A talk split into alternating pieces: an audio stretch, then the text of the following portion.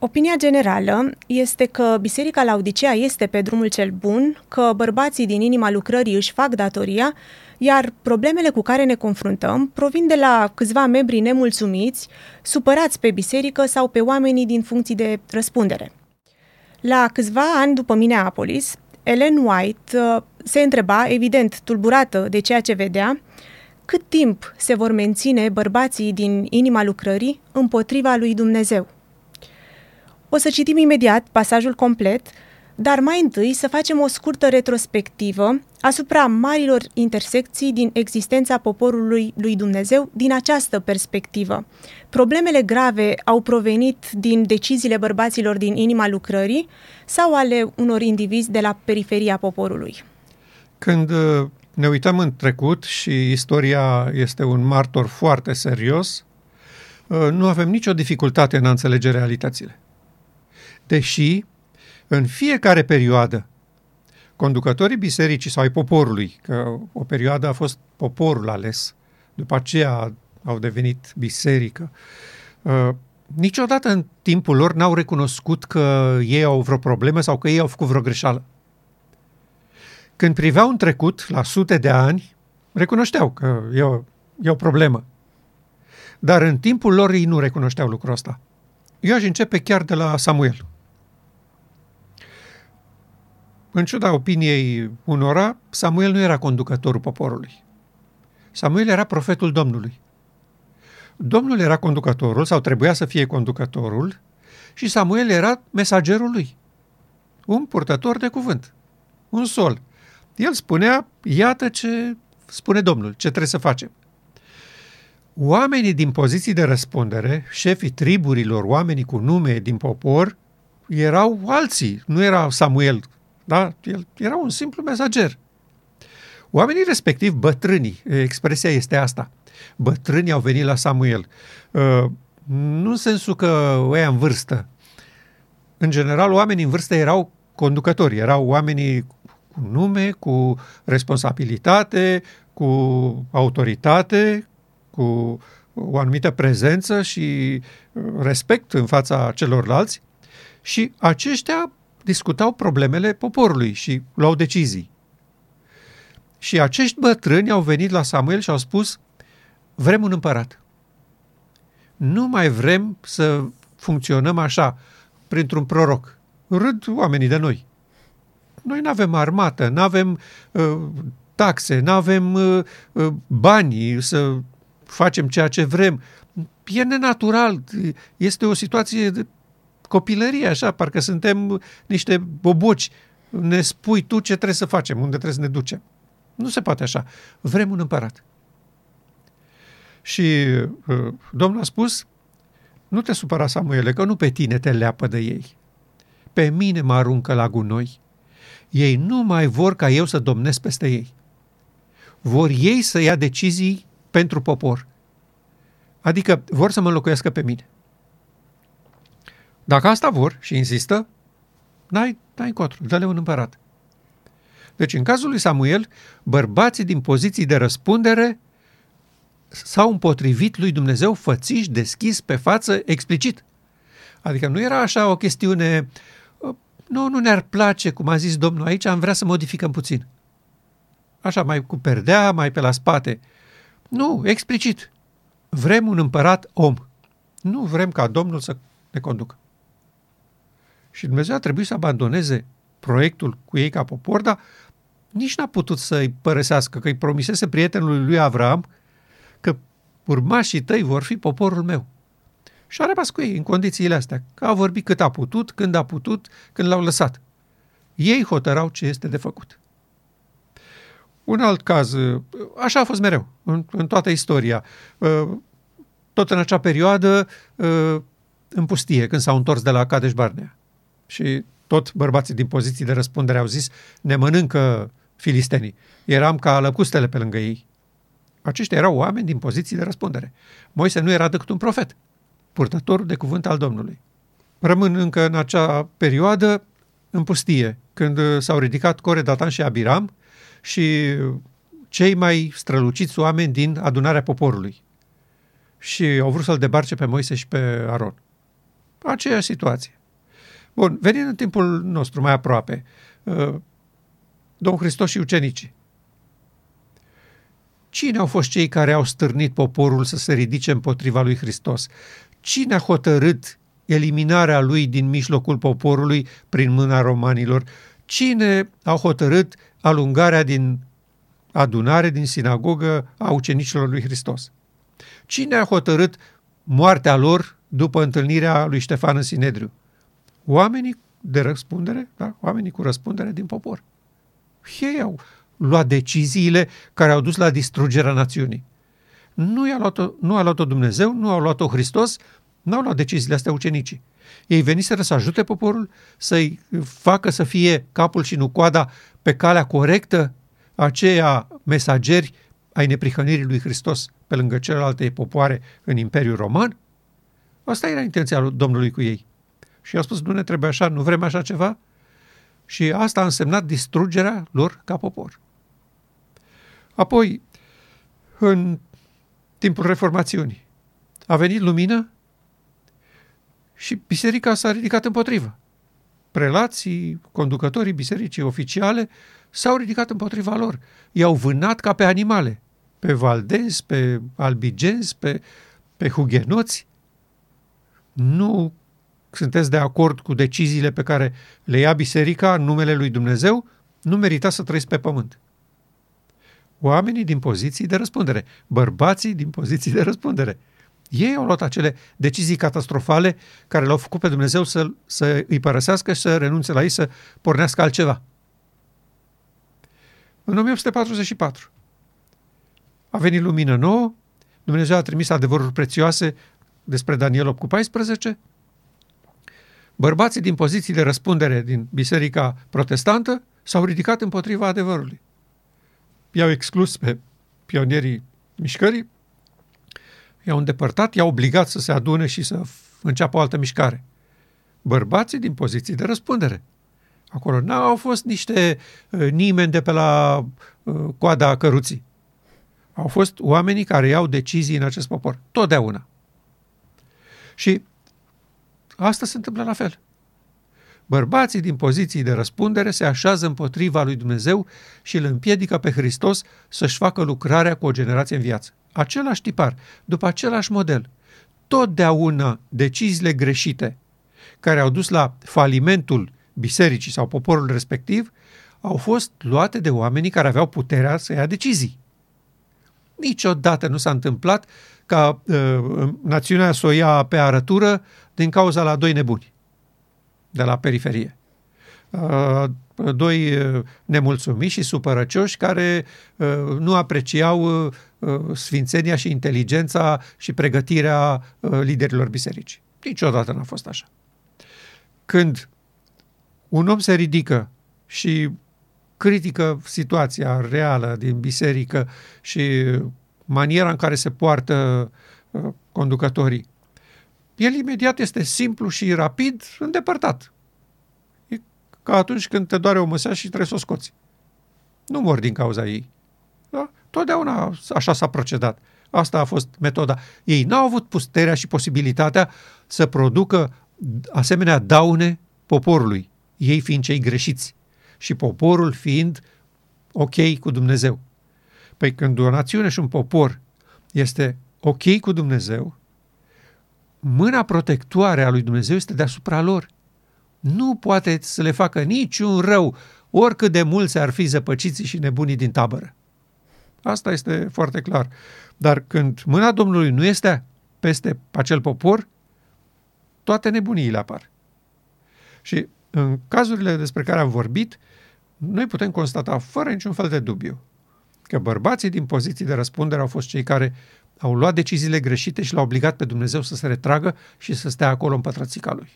Cu toate acestea, de ce crezi că le este frică conducătorilor? O să mă refer la conducătorii din ziua de astăzi. De ce le este frică că oamenii pot auzi și o altă variantă? De ce numesc periculoase grupurile care spun o altă variantă decât varianta lor oficială? De ce nu lasă oamenii să primească cărțile pe care acești oameni cu multă trudă și cu multă iubire pentru acest popor le-au uh, uh, promovat și le-au publicat, de ce această frică? Expresia din timpul nostru așa auzitată în societate este fake news. Ei consideră că acestea sunt informații false, greșite. Și în momentul când poporul tău, bunul tău popor, asupra căruia tu te simți uh, trimis de Dumnezeu să-l protejezi, să-l hrănești, să-l ajuți, când acest popor al tău prea iubit este atacat de informații false și oamenii aceia n-au discernământ să înțeleagă dacă e bine sau e rău, tu te simți motivat să închizi robinetul informațiilor false să nu mai ajungă la popor. Este o atitudine normală, în toată societatea se întâmplă așa, toți procedează așa. Uite să-ți dau un caz. Când uh, Domnul Hristos uh, era din ce în ce mai iubit în popor, veneau la el 5.000 de oameni, 7.000 de oameni, uh, ascultau prelegerile lui, unii erau vindecați, era o agitație mare și o, o, un interes foarte special pentru el. Care a fost expresia lui Caiafa folosită în Sinedriu cu privire la această popularitate? Poporul acesta care nu cunoaște legea este blestemat. Deci, ăștia sunt proști. Ăștia cred orice bazagonie. Vine orice descreierat și ăștia zic, da, tu ești, tu ești adevăratul. Cu alte cuvinte, în limbajul vieții, uh, vremii noastre, înseamnă înghit fake news. Sunt fascinați și acceptă informații false. Asta a fost motivația și asta este și acum. Ei consideră că toate declarațiile acestea ale sorei White sunt interpretări greșite ale spiritului profeției, că uh, unii ca noi uh, le exacerbăm și le scoatem din context ca să producem o agitație în biserică. Iar noi am spus așa, lucrul ăsta se poate rezolva foarte simplu. Permiteți poporului să aibă acces la informații respective și să-și ia el singur deciziile. Nu trebuie să le spunem noi ce să creadă de pasajul respectiv. Nu suntem chemați la asta. Să explicăm noi oamenilor ce înseamnă pasajul respectiv. Noi o facem cu cei care iubesc solia asta și discutăm cu ei și pentru ei producem aceste materiale. Dar noi n-am bătut la nicio ușă, noi n-am trimis niciun e-mail, noi nu sunăm pe nimeni la telefon să le spunem că avem noi o interpretare mai bună a pasajelor din Biblie și din Spiritul Profet decât au ei. Noi nu credem în asta. Noi credem că fiecare om este sub obligația să analizeze lumina venită în timpul vieții lui și să ia o decizie cu privire la ea. Cu capul lui. Nu trebuie să o ia cu capul meu. Asta este chestiunea. Ori acești frați nu cred că membrii bisericilor lor pot lua decizii cu capul lor. Pentru că știu ei ce știu. Acest popor a, a fost ținut pe băncile adunării și i s-a dat cu lingurița tot ce trebuie să mănânce, el nu știe să mănânce. Cei mai mulți membri nu știu să țină lingura spirituală în mână și să se hrănească. Și e foarte comod când îți dau alții de mâncare. Tu nu ai nicio răspundere, nu trebuie să faci nimic, stai cu gura deschisă și mănânci. Că după aceea nu ești capabil să iei o decizie, asta e altceva. Dar realitatea asta este. Și frații noștri conducători știu că asta e situația în popor, știu că ei s-au complăcut pentru că a fost avantajos să stea la învon acolo și să-i hrănească cu lingurița și apoi să culeagă roadele și pentru ei a fost extrem, extrem de avantajos. Dar vine un moment când acest lucru va fi stopat și vom avea de-a face cu o mulțime de oameni care nu știu să deosebească stânga de dreapta în privința lucrurilor spirituale. Și cerința noastră a fost asta. Lăsați pe fiecare atât așa cum îl duce pe el capul. Pentru că Dumnezeu îl va judeca pe om după conștiința lui, nu după dumneavoastră sau a mea. Cât a avut el acolo capacitate să analizeze, aia va fi măsura Domnului pentru el. Lăsați-i pe oameni să intre în contact cu declarațiile inspirate ale vremii acele. Și ei să hotărască dacă mesagerul este amețit sau beat sau Dumnezeu a vorbit acolo. Pentru că mesagerul a spus lucruri gravisime. Și o să vedem și din paragraful pe care o să-l citim astăzi, lucrul ăsta. Deci ăsta este motivul pentru care ei nu vor ca poporul să intre în contact cu aceste lucruri. Le consideră fake news și poporul trebuie ținut și păzit de aceste neadevăruri. Să citim întreg pasajul pentru context. Acum, dacă aceasta este lucrarea mea și dacă Dumnezeu așteaptă de la mine să mă ridic și să mă opun aceste atitudini, o voi face. Dar cât timp va mai dura până când vă decideți dacă primiți sau nu mărturia mea? Cât timp va mai dura până când ea va avea vreo importanță pentru voi? Vreau să intervin puțin aici și să explic uh, de unde este acest întreg pasaj. Este o prezentare a sorei White la doi ani după Minneapolis, la Battle Creek, în fața conducătorilor biserici. Deci era o adunare a tuturor uh, pastorilor și a oficialilor, administratorilor. Battle Creek era inima adventismului. Acolo aproape tot orașul era adventist și toate uh, instituțiile biserici, tipografia, seminarul, sanatoriul, toate erau în acea localitate. Și, evident, sediul conferinței generale și al tuturor celorlalte conferințe. Uh, ei, când se întâlneau, de obicei în uh, comunitatea aceasta numită Tabernacolul. Uh, era o sală de 5.000 de locuri, foarte mare, și în fața lor dânsa vorbește despre lucrurile astea. Ok, putem continua. Cât timp va mai dura până când veți accepta cuvântul care a fost în mijlocul nostru chiar de la început? Cât timp veți mai respinge și lepăda mărturia în favoarea propriilor voastre simțăminte, idei și impulsuri? Am stat aici și am luptat pentru fiecare centimetru de teren ca să putem avea chiar solia care a fost dată acestui popor, ca să pot lucra împreună cu Dumnezeu. Vreau să știu cât va permite Dumnezeu acestui popor să nege și să blocheze calea ca lumina pe care El a trimis-o poporului său să nu ajungă la ei. Cât timp ne vom mai confrunta cu această situație? Cât timp va mai fi oferită acestui popor îndurarea lui Dumnezeu în zadar? Apelez la voi, pentru numele lui Hristos, eliberați calea împăratului și nu vă jucați cu Duhul lui Dumnezeu. Credeți că eu, la fel ca cei zece leproși, voi păstra liniște și nu voi ridica glasul să proclam neprihănirea lui Hristos, să-L laud și să-L slăvesc? Încerc să vă prezint și vouă aceste lucruri ca să puteți vedea și voi dovezile pe care le văd eu, dar se pare că vorbele mele dispar în vânt. Cât timp va dura această stare? Cât timp se vor menține bărbații din inima lucrării împotriva lui Dumnezeu? Cât timp îi va mai susține poporul de aici, în această poziție? Fraților, dați-vă la o parte din drum. Luați mâinile de pe chivotul Domnului și lăsați ca Duhul Sfânt să vină și să lucreze cu mare putere. Sunt decisă să stau tare la postul datoriei mele.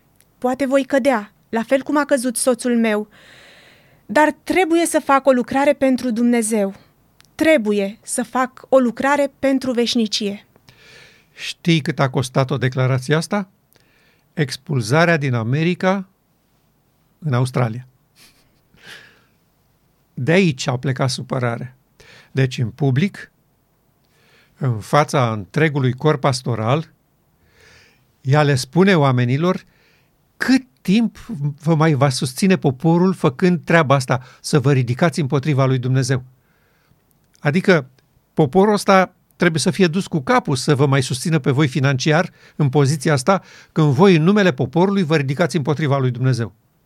Cuvinte grele, o situație absolut de nesuportat pentru ei. Care a fost reacția lor? Sora White și-a pierdut direcția. Sora White nu mai înțelege că noi suntem oamenii prin care Dumnezeu lucrează. Sora White nu mai are niciun loc în luarea deciziilor la Battle Creek. Trebuie să găsim o soluție să scăpăm de ea. Și soluția a fost imediat, Sora White e nevoie de dumneavoastră în Australia. Frate Wagoner este nevoie de dumneavoastră în Marea Britanie.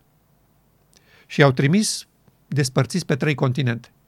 Jones a rămas în America de Nord, Wagoner în Europa, Sorite în Australia. Și s-a spart echipa care punea astfel de probleme conducerii bisericii. Cuvinte de o greutate extraordinară. Cât timp vă mai împotriviți voi lui Dumnezeu?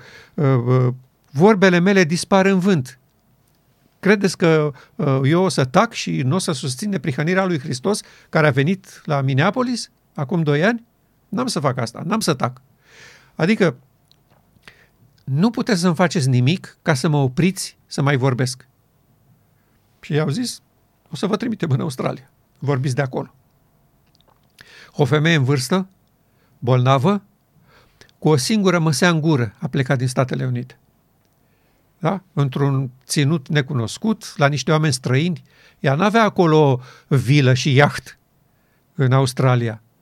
S-au dus la niște oameni străini pe care nu-i cunoștea, ă, cu o viață extrem, extrem de precară, fără fonduri, ea mereu de acolo din Australia făcea apel la, la oamenii din America și din alte zone să strângă bani pentru frații din Australia că sunt săraci. Deci s-a dus uh, într-o uh, situație extrem, uh, de, de, de extremă sărăcie.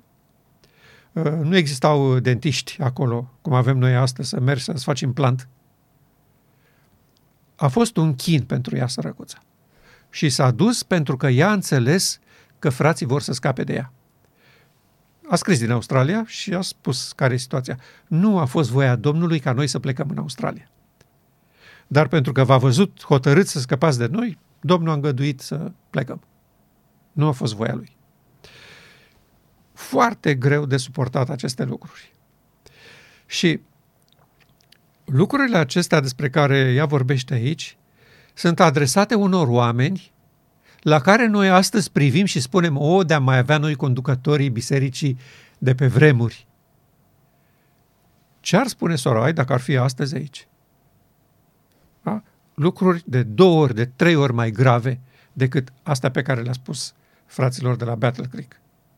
Uh, declarația aceea din uh, primul, uh, din primul paragraf cât timp va mai dura până când vă decideți dacă primiți sau nu mărturia mea? Deci ea le spunea, fraților, aici este mare lumină la Minneapolis. Asta este cu adevărat solia îngerului al treilea, că ne arată calea în Sfânta Sfintelor. Și credința noastră, teologia noastră este în Sfânta Sfintelor. Noi am apărut ca popor datorită acestei înțelegeri că Hristos a trecut la faza a doua lucrării Lui. Dacă nu eram ca toți ceilalți mileriți, plecam supărați la casele noastre și la revedere cu orice credință. Noi am rămas credincioși lui Daniel 8 cu 14 pentru că am înțeles trecerea lui Hristos dincolo de perdea. Iar Dumnezeu asta vrea să facă prin solia asta. Este cu adevărat solia îngerului al treilea. Asta trage după ea poporul dincolo de perdea. Și voi vă împotriviți. Și nu acceptați mărturia mea. Da? Cât timp va mai dura până când ea va avea vreo importanță pentru voi?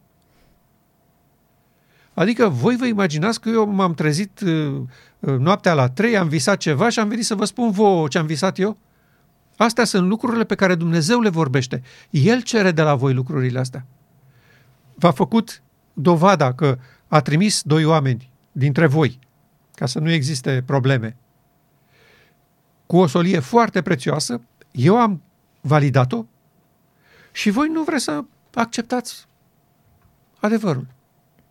Pentru ei, Jones, Wagner și Ellen White în acel moment erau producători de fake news. Și poporul trebuia ținut departe de ei. Uh, noi avem o corespondență a secretarului conferinței generale de atunci, de după Minneapolis, un frate Dan Jones, tot Jones îl chemă ca pe fratele Alonso, dar Dan, și uh, avem o corespondență cu unul dintre președinții conferințelor din Statele Unite. Și fratele respectiv îi cerea părere uh, fratelui, era secretar al conferinței generale. Uh, îi cerea o părere fratelui secretar cu privire la intenția lor de a organiza o adunare de tabără în conferința lor. Și răspunsul fratelui Jones este acesta. Uh, lucrul se întâmpla imediat după Minneapolis, înainte ca Sassuroi să plece din, din America. Și fratele Jones îi răspunde așa. Da, sigur, e foarte bine să organizați o adunare de tabără, totuși noi vă recomandăm să o faceți așa mai discret, fără prea mult tam-tam, că s-ar putea să vă treziți pe cap cu Jones, cu Wegener și cu Sora White. Adică vin ăștia cu neprihănirea și o să vă tulbure, o să vă zăpăcească poporul de cap. Și nu avem noi nevoie de așa ceva. Faceți voi acolo, dar fără să știe lumea. Ca să nu vină producătorii de fake news. Da? Asta e realitatea și în timpul nostru. Noi trăim această realitate pe care ea o descrie aici în cuvinte extrem de tulburătoare, pe care poporul nostru nu le ia în serios. Acestea nu sunt văzut. Eu nu le-am auzit niciodată în viața mea până nu le-am descoperit în scrierile Sorei White. Niciodată, nicio predică, în niciun articol scris, în nicio carte. Și imaginează-ți, eu am trăit în mijlocul acestui popor de când m-am născut. Interesul meu a fost ce se întâmplă aici. M-au interesat publicațiile, autorii, am citit foarte mult. Niciodată n-am văzut aceste declarații făcute unor oameni pe care eu îi credeam cei mai loiali, serioși și valoroși conducători ai bisericii, ei au pus temeliile acestui popor. Pe spatele acestor oameni s-a clădit Biserica Adventistă. Nu sunt uh, uh, câțiva copii de prin seminarele noastre de astăzi. Aceștia sunt, sunt purtătorii de poveri ai mișcării advente. Lor li se spunea așa ceva. Da? Uh, Bărbații din inima lucrării totdeauna au fost o problemă pentru cauza lui Dumnezeu. Pentru că ei nu trebuiau să fie bărbați din, inim, din, din poziții de răspundere. Ei trebuiau să fie simpli administratori care se ocupă de bunul mers al funcționării materiale, fizice a experienței religioase a poporului. Adică să se ocupe de clădire, de acoperiș, de scaune, de uh, instalația de sunet. Atât trebuiau să facă ei. Domnul era conducătorul și el vorbea printr-un proroc. Dar nu ne-a fost rușine cu această stare în fața celorlalte neamuri care aveau un împărat, un președinte, un comitet de conducere. Și în anii 50 chiar am arătat că ne e rușine cu genul ăsta de un proroc. Ce sunteți voi, o sectă zăpăcită? Ca și bărbații din timpul lui Samuel, așa au făcut bărbații aceștia și au devenit imediat oameni responsabili, conducători, teologi, pastori, profesori, bărbații din inima lucrării. Și bărbații din inima lucrării erau sub această puternică acuzație. Ei le pădau mărturia lui Dumnezeu, se ridicau împotriva intenției și scopului lui, batjocoreau uneltele pe care el le trimitea. Într-o asemenea situație, nu ai ce să faci decât să te dai la o parte și să-i lași în pace. Și Dumnezeu exact asta a făcut când i-a permis sorei Ioai să plece în Australia. Indirect i-a spus, Helen, nu mai e cazul să insiști. Ați făcut tot ce se poate pentru acest popor, în fața acestui val monumental de opoziție, nu avem ce face. Pentru că adevărul nu poate fi impus. El trebuie sesizat, apreciat, iubit și acceptat. Adevărul nu se impune cu forța. Nu se impune cu bătutul pumnului în masă. Și Dumnezeu a făcut pasul înapoi, Ellen White a făcut pasul înapoi, Jones n-a înțeles că trebuie să facă pasul înapoi și o scurtă perioadă el a tot insistat împreună cu fratele Prescott, poate, poate aducem din nou intenția lui Dumnezeu de la Minneapolis în mijlocul bisericii. Nu a adus nimic. Ba din contră a făcut greșeli foarte mari care au costat mult de tot cauza lui Dumnezeu. Pentru că pe baza acestor insistențe ale lui și ale fratelui Prescott, Acum, dacă primiți Duhul, acum vine. Primiți-l, că vine. Uh, îi toca la cap în sesiunile următoare, după plecarea Sorei White, pe oamenii din sală. Și frații nici nu puteau să, să-l mai împiedice să vorbească de la învon acum că veniseră declarațiile Sorei White publicate în review, că el și Wegener sunt solii Domnului, că ei sunt purtătorii solii îngerului al treilea mai puteau să zică, ia, nu le dați amvonul ăstora. Că s-a ridicat poporul în sus, țipau. Și ei voiau să arate că, bun, ne pare rău pentru ce am făcut la Minneapolis, am primit și uite, îl punem pe fratele Jones la amvon să predice. Îl puneau pentru că acum nu mai era niciun pericol. Jones nu mai avea nimic de spus. Lumina se oprise și Jones a crezut că poate să o readucă. A crezut greșit. Și de ce spun că au fost consecințe rele ale acestei insistențe. Haideți, haideți să ne întoarcem. Hai să recuperăm ce am pierdut la Minneapolis.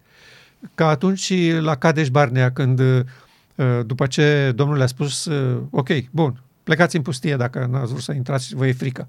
I-a spus, nu, mergem, acum ne ducem. Și Domnul a spus, nu vă duceți, că vă mănâncă. Eu nu sunt cu voi. Și ei s-au dus și ai văzut consecințele. Așa au făcut și acum. John și fratele Prescott au crezut că ei pot să întoarcă valul înapoi și pot să aducă din nou revărsarea Duhului Sfânt peste tabără. Și care au fost consecințele? Criza panteistă din uh, Indiana și apoi uh, nebuniile de la Battle Creek. Da? Oamenii din Indiana, Holy Flash, așa se numește mișcarea lor, au zis, bă, bun, păi dacă e așa, haide să primim Duhul. Gata. Acum eu mă hotărât să-l primesc. Gata. Dacă am hotărât și cred că a venit, a și venit. Și au crezut că Duhul Sfânt deja a venit în mijlocul lor și intrau în stări de-astea de maximă efuziune, cu orchestre cântând, cu tobe, cu uh, leșinau și ăsta era semnul că are experiența grădinii. Adică a venit Duhul Sfânt peste el și de acum e mântuit. Și învățătura și credința lor era asta. Odată ce a venit Duhul Sfânt și a pus stăpânire pe templul inimii, ă, trebuie să se repare stricăciunile. Adică dinții să apară la loc, părul să se negrească, dacă s-a albit între timp, dacă sunt bolnav să mă fac bine imediat. Și au fost genul ăsta de, de experiențe paranormale foarte, foarte periculoase și uimitoare. Și eu cred, și, și eu crezut, mulți dintre ei, chiar conducătorii s-au speriat de la Battle Creek, că mișcarea asta penticostală se, se înmulțea și se întindea în toată biserica, dacă nu interveneau uh, Sora White cu uh, Jones și cu Wegener. Uh, Jones a dat și el seama de prostia asta și de unde se poate ajunge din cuvintele lui. Și uh, el și cu Sora White au vizitat uh, conferința indiană, au vorbit cu frații, le-au spus cum stau lucrurile că ei au înțeles greșit ce se întâmplă și că e cazul să renunțe. Și, mă rog, au schimbat conducerea conferinței, unii dintre ei și-au cerut iertare și mișcarea a fost stopată. Dar altfel, eu spun că cuprindea întreaga biserică, biserică, pentru că acolo era un duh care dădea putere și lumină. Erau mișcări excepționale și erau trăiri fenomenale. Dar nu era lucrarea Duhului Sfânt.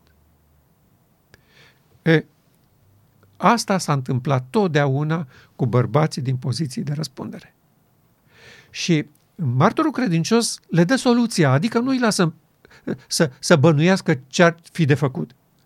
Martorul credincios îi spune foarte clar îngerului Bisericii la Odiceea. Fii plin de râvnă, dar și pocăiește-te. Adică recunoaște că ai pornit pe un drum greșit, că ai uzurpat locul și tronul Duhului Sfânt asupra poporului că v-ați asumat dreptul de conducător și de sfătuitor și de teologi, îndrumători spirituali, pentru poporul acesta când de fapt Duhul Sfânt trebuia să fie în această poziție și acceptați sfatul meu. Permiteți-mi să vă dau aur, haină și doctorie. Și Îngerul Bisericii la Odiseea nu acceptă. E convins că are tot ce trebuie, că nu duce lipsă de nimic și că asta este singura cale prin care biserica supraviețuiește, sub mâna lor înțeleaptă și conducătoare. Biserica nu poate să supraviețuiască dacă dintr-o dată conducerea, administrația și teologia bisericii uh, dispare. Ei și închipuie că asta este distrugerea poporului lui Dumnezeu. Iar noi spunem că exact în acel moment are o șansă poporul lui Dumnezeu. O legătură personală cu Duhul Sfânt fiecare sub smochinul lui Natanael și fiecare cu respect, cu dragoste pentru celălalt, pentru semenul său, pentru aproapele său. Uh, în această situație, lucrarea ar exploda în mâna Duhului Sfânt. Și dacă împotrivirea aceasta continuă, Duhul lui Dumnezeu va trece la măsurile neconvenționale prin care el lucrează. Și uh, asta îi va uh, umple de ură și mai mult. Uh, aceasta este realitatea cu privire la acești bărbați importanți din inima lucrării, din poziții de răspundere, în toate secolele, au crezut că Dumnezeu a pus în mâna lor cauza lui. Și din slujitori au devenit conducători și stăpâni. deși au păstrat titulatura. Că pastor înseamnă cel care păstorește turma, adică care este de ajutor turmei, nu care îi face un rău, nu care o stăpânește, ci care o ajută. Titulatura s-a păstrat, dar uh, realitatea este crudă, ești ticălos, nenorocit, sărac, orb și gol și nu știi. Pentru un corp pastoral care face ce trebuie și este în poziția corectă, martorul credincios nu are cum să aibă astfel de declarații și acuzații. Așa cum sora White, inspirată de Duhul lui Dumnezeu, avea genul ăsta de, de retorică absolut insuportabilă, cu toate că ei erau fer convinși că Dumnezeu i-a chemat în acele funcții, că ei au fost aleși acolo prin voia Domnului și că fac exact ce trebuie. Și realitatea era copleșitor în altă direcție. Uh, lecția pentru noi este asta astăzi. Să înțelegem intenția lui Dumnezeu cu acest popor, să acceptăm scopul său etern cu noi personal și în măsura în care Dumnezeu deschide porți, să putem să ajutăm și pe alții să înțeleagă că nu avem decât un singur rabi, un singur teolog, un singur păstor și acesta este omul Isus Hristos. În acest paragraf, sora Ellen White se întreabă de mai multe ori cât timp trebuie să mai treacă. Noi astăzi răspundem foarte mult timp. Dânsa a întrebat ca și când a trecut deja prea mult timp. Cât timp vă veți mai opune lucrării? Răspundem noi astăzi, după mai mult de un secol, Deja uh, societatea, în societatea noastră lucrurile, spuneai mai devreme că Duhul lui Dumnezeu va începe să trezească într-un alt mod biserica și cred că deja acest lucru se întâmplă sub ochii noștri. Într-o societate în care încep să ne restricționeze uh, dreptul la apă, a venit timpul să ne îndreptăm uh, toată speranța noastră spre apa vieții și cu cât se aude din ce în ce mai, mai puternic această invitație de a veni la apa vieții, uh, chiar dacă grâul și dacă smochinul lui Natanael nu își va mai da roadele, noi tot ne vom bucura în Domnul. Aceasta este invitația care ar trebui să se audă și se aude uh, spre fericire și spre slava Domnului nostru, se aude din ce în ce mai mult uh, și mai puternic în, această, în acest popor veniți la nuntă, totul este gata, veniți la apa vieții, veniți la pâinea vieții, este singura soluție. Și noi mulțumim Domnului că peste tot există scumpi frați și scumpe surori și tineri care acceptă cu bucurie invitația, chiar dacă n-au ieșit public să facă o declarație. Peste tot în poporul lui Dumnezeu sunt oameni serioși care înțeleg că singura noastră speranță este unirea omenescului cu divinul în marea zi a ispășirii pentru cei vii.